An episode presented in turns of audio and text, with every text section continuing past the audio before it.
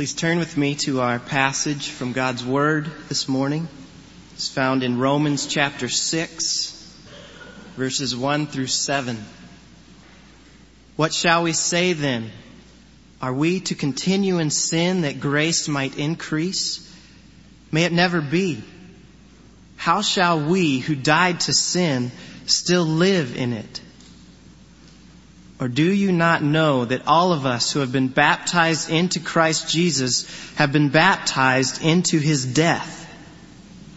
Therefore, we have been buried with him through baptism into death, in order that as Christ was raised from the dead through the glory of the Father, so we too might walk in newness of life.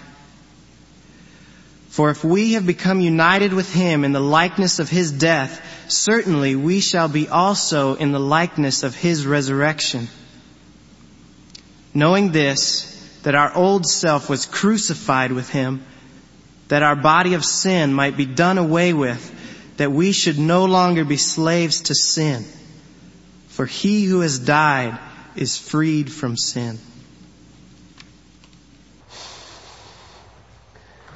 And now, Lord, I ask for your help to guard me from pride and falsehood and distortion and imbalance and lovelessness.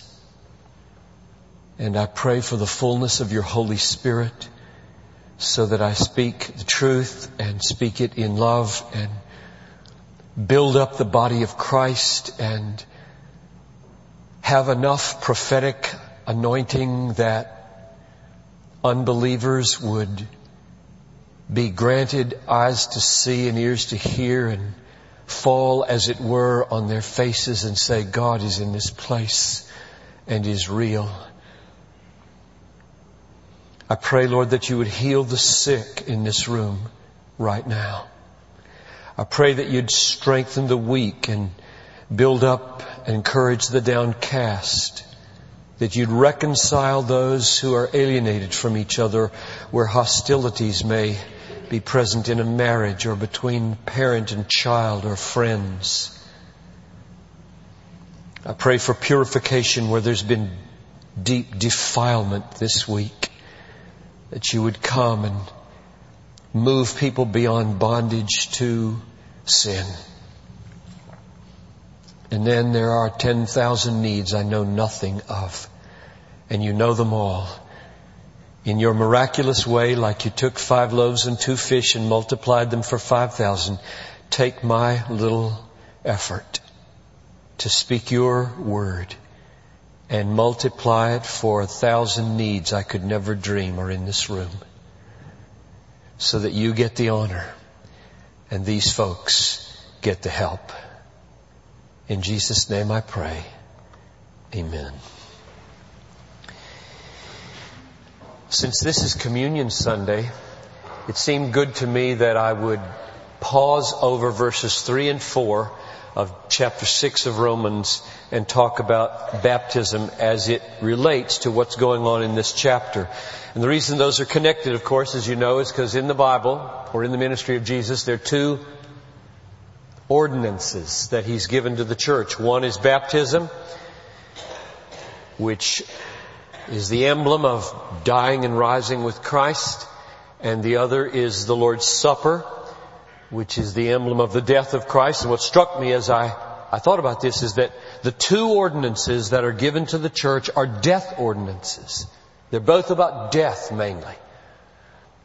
I don't want to minimize the resurrection of Jesus. It's tremendously important, but mainly that's about death, and mainly baptism is about death, which is why it comes up here in the context.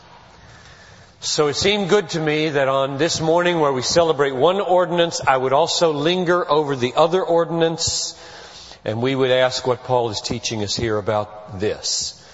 So let's see why he brings it up. Verse one.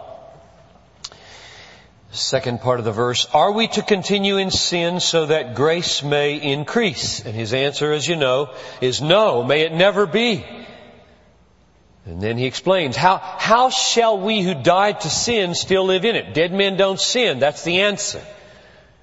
Then that triggers in his mind baptism. So he says, verse three, or do you not know that all of us who have been baptized into Christ have been baptized into his death? Therefore we have been buried with him through baptism into death, so that as Christ was raised from the dead through the glory of the Father, so we too might walk in newness of life. So my question is, what do we learn from baptism in this text? And there are three answers to that question, if there's time for these. Number one, the first thing we learn is that baptism is universally practiced in the early church, and Paul thought that it should be. How do we know that? Well, the situation here is that Paul's writing to Rome, and he's never been there. Now put yourself in his shoes as he writes to a group of believers in Rome where he's never been, thousands of miles separate him. He's not been there to teach them what he thinks about whether they should be baptized and what baptism means and all that. And he simply assumes every believer is baptized. That's an amazing statement about the universality of the practice of baptism in the early church. He doesn't even contemplate the possibility that there might be a category of Christians who are not baptized and a category of Christians who are baptized. He simply assumes they are. We see this in two ways in verse uh, three. The question is, shall we go on living in sin that grace might increase? And he says, no, the meaning of your baptism contradicts that. That would contradict the meaning of your baptism. It doesn't say, and those of you who are baptized should really understand this. He says, just right across the board, no exceptions, to everybody he's writing to, this would be contrary to your baptism. In fact, he says, all of us who have been baptized into Christ, as all Christians, have been baptized into his death. And here's the second thing you see in verse three. The phrase, do you not know? What does that mean? Surely you know. Why does he say that?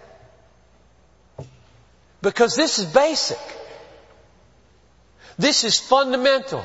This is the beginning, not the end. This is not graduate school. This is first grade.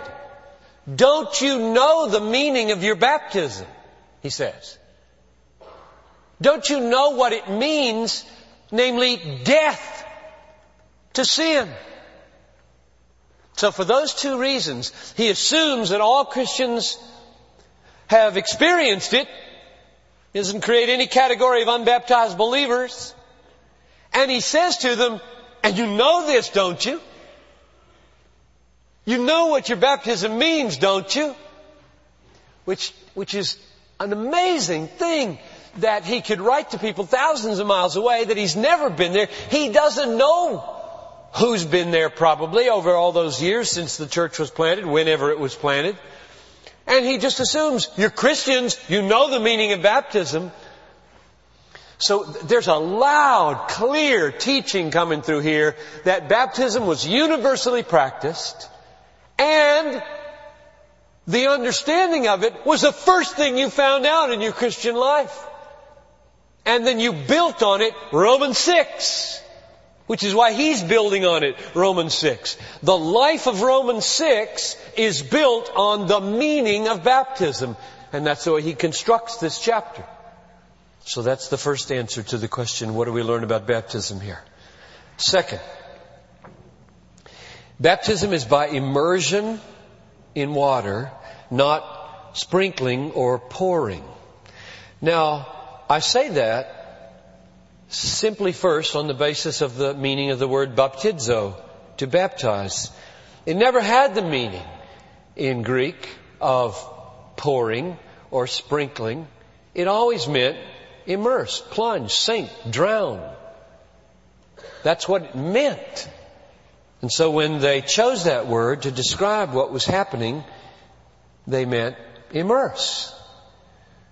Now, it doesn't have that meaning for a lot of people today. Baptize for a lot of people today is sprinkle or pour. It, it never had that meaning in Greek before the New Testament. And as it's used in the New Testament, it means immerse. Now, there's some other reasons why you can see this.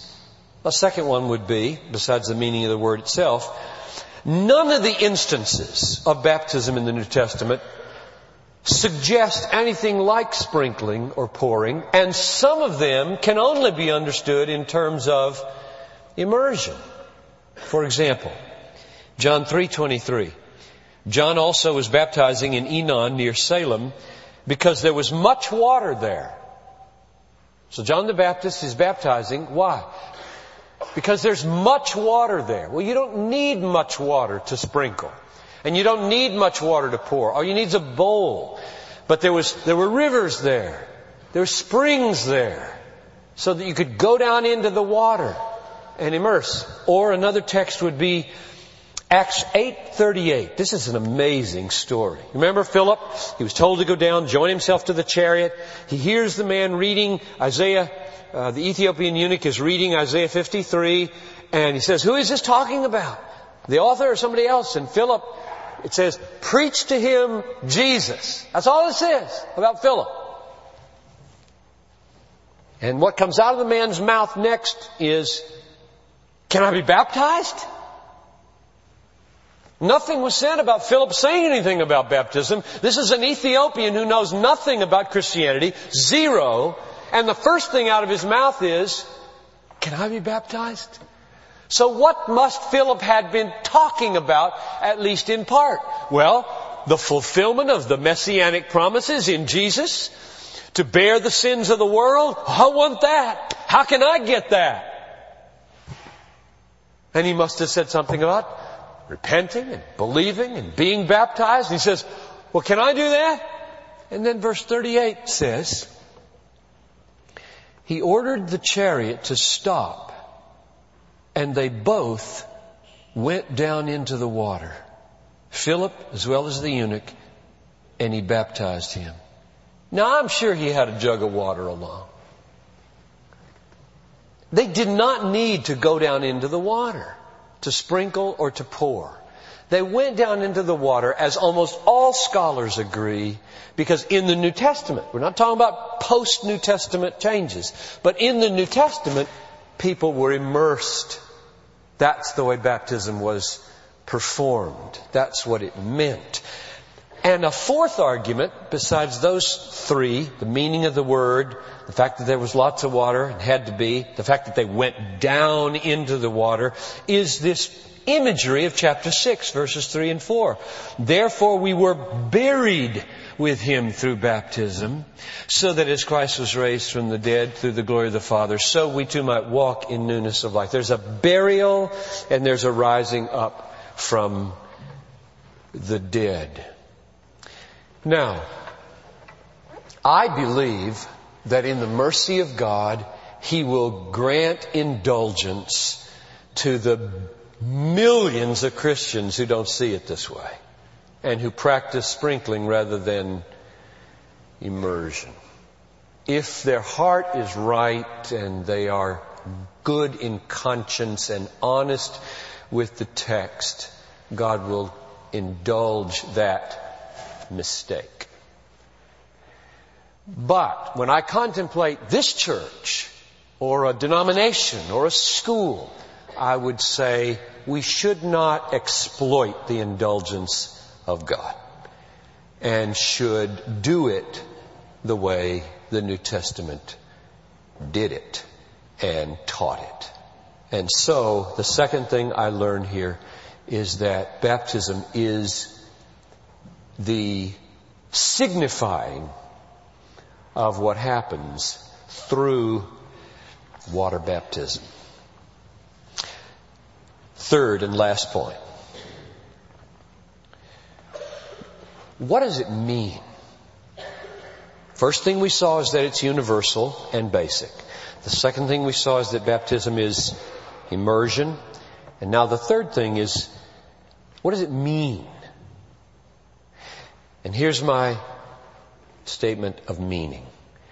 It signifies our death with Christ, which was accomplished historically on Calvary, as God looked upon Christ and me in Christ, and then was applied to me experientially through faith as I became united with Jesus Christ, and then was signified, symbolized in baptism. Now, there are three parts to that. I want to make sure you see the chronology here. This is very crucial, very controversial, and very crucial. Let's make sure we understand it. First comes historical accomplishment of my death with Jesus. When Romans says, I was crucified with Christ, or I died with Christ, or I was grown together with Christ in a death like His, then we're talking Calvary. And God looks down and sees me in Christ, and I die with Christ historically, and that's the accomplishment of my death with Christ. Then, two thousand years later, in our case, comes the experiential application of that accomplishment through faith. As we're united to Christ in faith, what was accomplished there is applied here.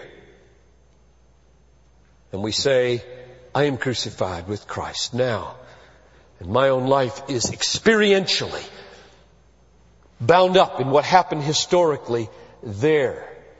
And then comes signification of what happened in this application, and that's baptism, signifying two things: the historical moment of my identification with Christ in God's eyes as He died and I died in Him, and the application of that accomplishment through faith here, where I am united with Christ and His death becomes my death experientially.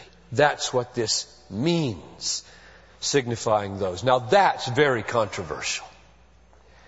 And it's controversial probably in more ways than you are aware. I'm not even thinking about infant baptism this morning. That's not even in my computer as I preach this text. There are implications for it, but that's not on the screen. What's on the screen is this. Is it true that baptism is a symbol instead of an instrument of my union with Christ? And thus my justification and my salvation. Symbol or instrument? There is a, a huge part of Christendom that would say, no, John Piper, your view is wrong, because the text plainly says not that baptism signifies our death, but that it effects it. It causes it.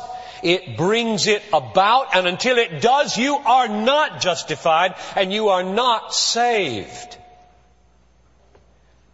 And they would point first to verse three, and their pointings are powerful. Verse three says, we have been baptized into His death. And one of the writers that I read in preparing said, it does not say we have believed into His death. It says we've been baptized into His death as the instrument. And then it gets even more powerful in verse four, where they read like this. We have been buried with Him through baptism into death. Through instrument, not symbol, they would say. So, I read a whole chapter in one of these books that uh, stands on that side, and let me give you a quote from one competent representative. Quote, those who say, he's talking about me,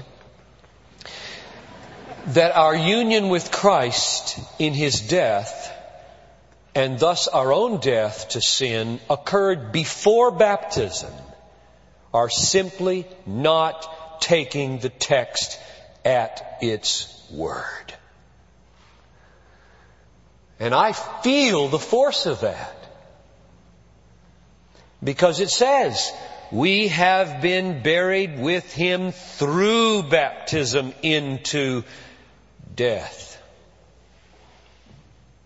So why don't I just agree with that? And there are three reasons, and I think I only have time to do uh, two of them. And I see, in fact, I don't have time for two, but we'll do the best we can. First reason for not agreeing that it's the instrument rather than the symbol. If I were to embrace that view, I would have to, I believe, undo almost everything I've taught you in the last two years from Romans one to five. Romans five one. Therefore, having been justified by faith, we have peace with God. And I could return the same kind of talk and say, it does not say, therefore having been justified by baptism, we have peace with God. And I could return and say, those who say it's baptism are not owning up to the wording of faith alone in three twenty-eight and faith in five one. I could do that.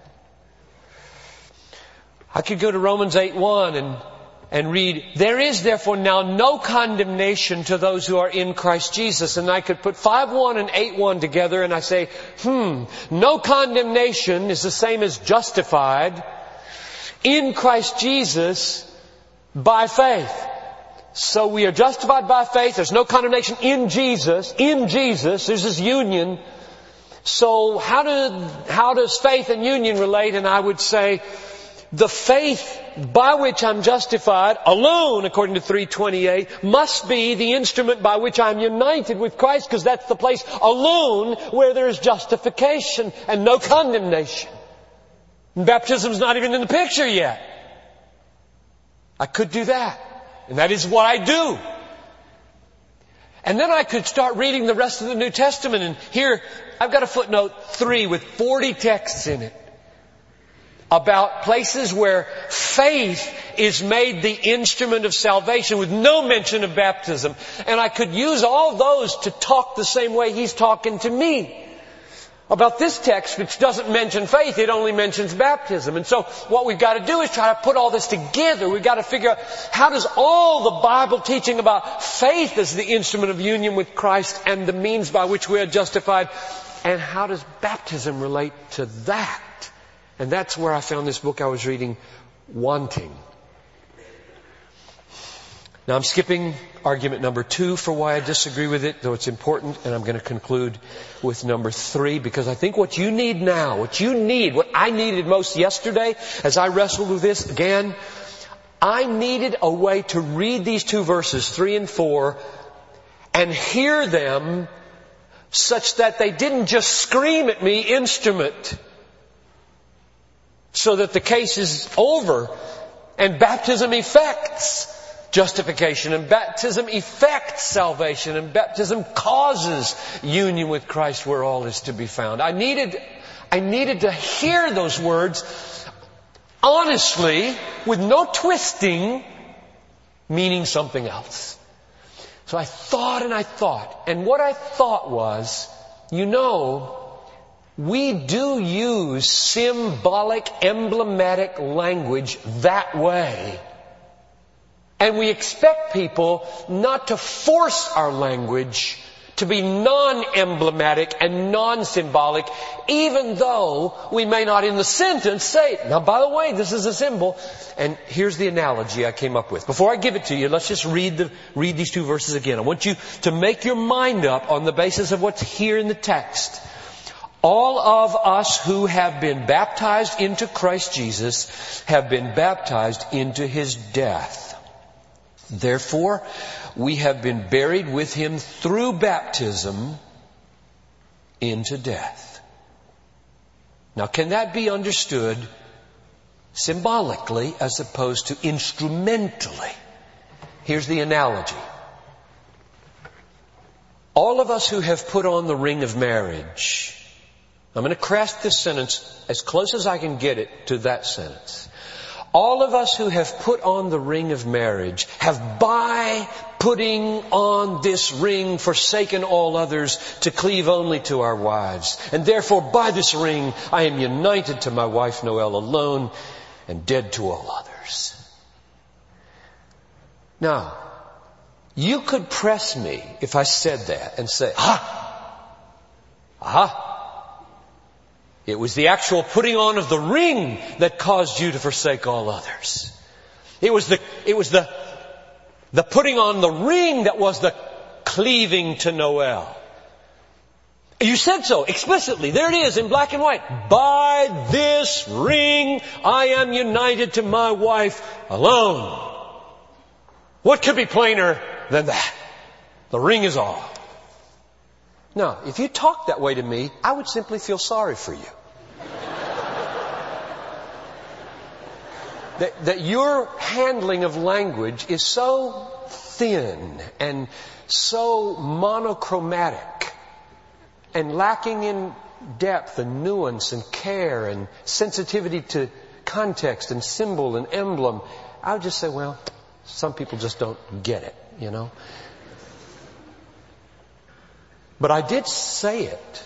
I did say, by this ring I forsake all others. But what I meant was, by this ring as a symbol of something. Now what? Ten minutes before I put the ring on, I said, looking into her eyes, I plight thee my troth. Anybody know what that means? In English, I promise you my faithfulness. And at that moment, I forsook all others. And then I put the ring on, and I said, by this ring I forsake all others. But what I meant was, this ring signifies a union that I have embraced here formally, and that's reality. So in the analogy, the vows stand where faith stands, and the ring stands where baptism stands, and I think we talk like that. So the question is whether or not Paul could talk like that about baptism. And to answer that question, the text by itself isn't enough unless he clues you in some way. And what he's done is given you about six chapters of clues that faith has such a prominent, decisive, effective role in uniting me to Christ, that to say that baptism is the instrument by which I'm united to Jesus, I think is contrary to the wider Pauline and New Testament teaching. Those are two reasons why I'm not persuaded by that other view. There's another one, but I'm going to close just with an application. Very simply, straightforward. Have you taken the vows? Have you put on the ring? Are you in this room right now not embracing Jesus? Do you look upon Him as unworthy of your covenant, unworthy of your trust, unworthy of your cleaving to Him alone and forsaking all others? Then please, before you leave, cleave to Jesus. Reach out by faith, embrace Him, and say, you're my only hope. I marry you. And then get baptized. Be immersed in water. We'll fill up this tank every Wednesday night if we have to, to keep that commandment in this church. So, take the vow, put on the ring. Let's pray. Father, it is your word and not my word ultimately that settles these issues. I don't want anybody to believe these things because I say them. I pray that you would grant people to be so immersed in the New Testament and the Old that they will be able to assess rightly, sniff out and smell, as it were, the aroma of right thinking, right teaching, right living. So saturate our minds with your word. Grant that anyone in the room now who's not trusting Jesus would be united to Christ by the Holy Spirit through faith even now. And then grant that in not too long a lapse, the emblem, the symbol, the ring would be put on. In Jesus' name I pray. Amen. Would you stand for a closing benediction? The Lord bless you and keep you. The Lord make His face to shine upon you and be gracious to you. The Lord lift up His countenance upon you and give you peace and give you understanding and give you joy and grant you to live a Romans six kind of existence because you understand better what it means that you were baptized. And all the people said, Amen. You're dismissed.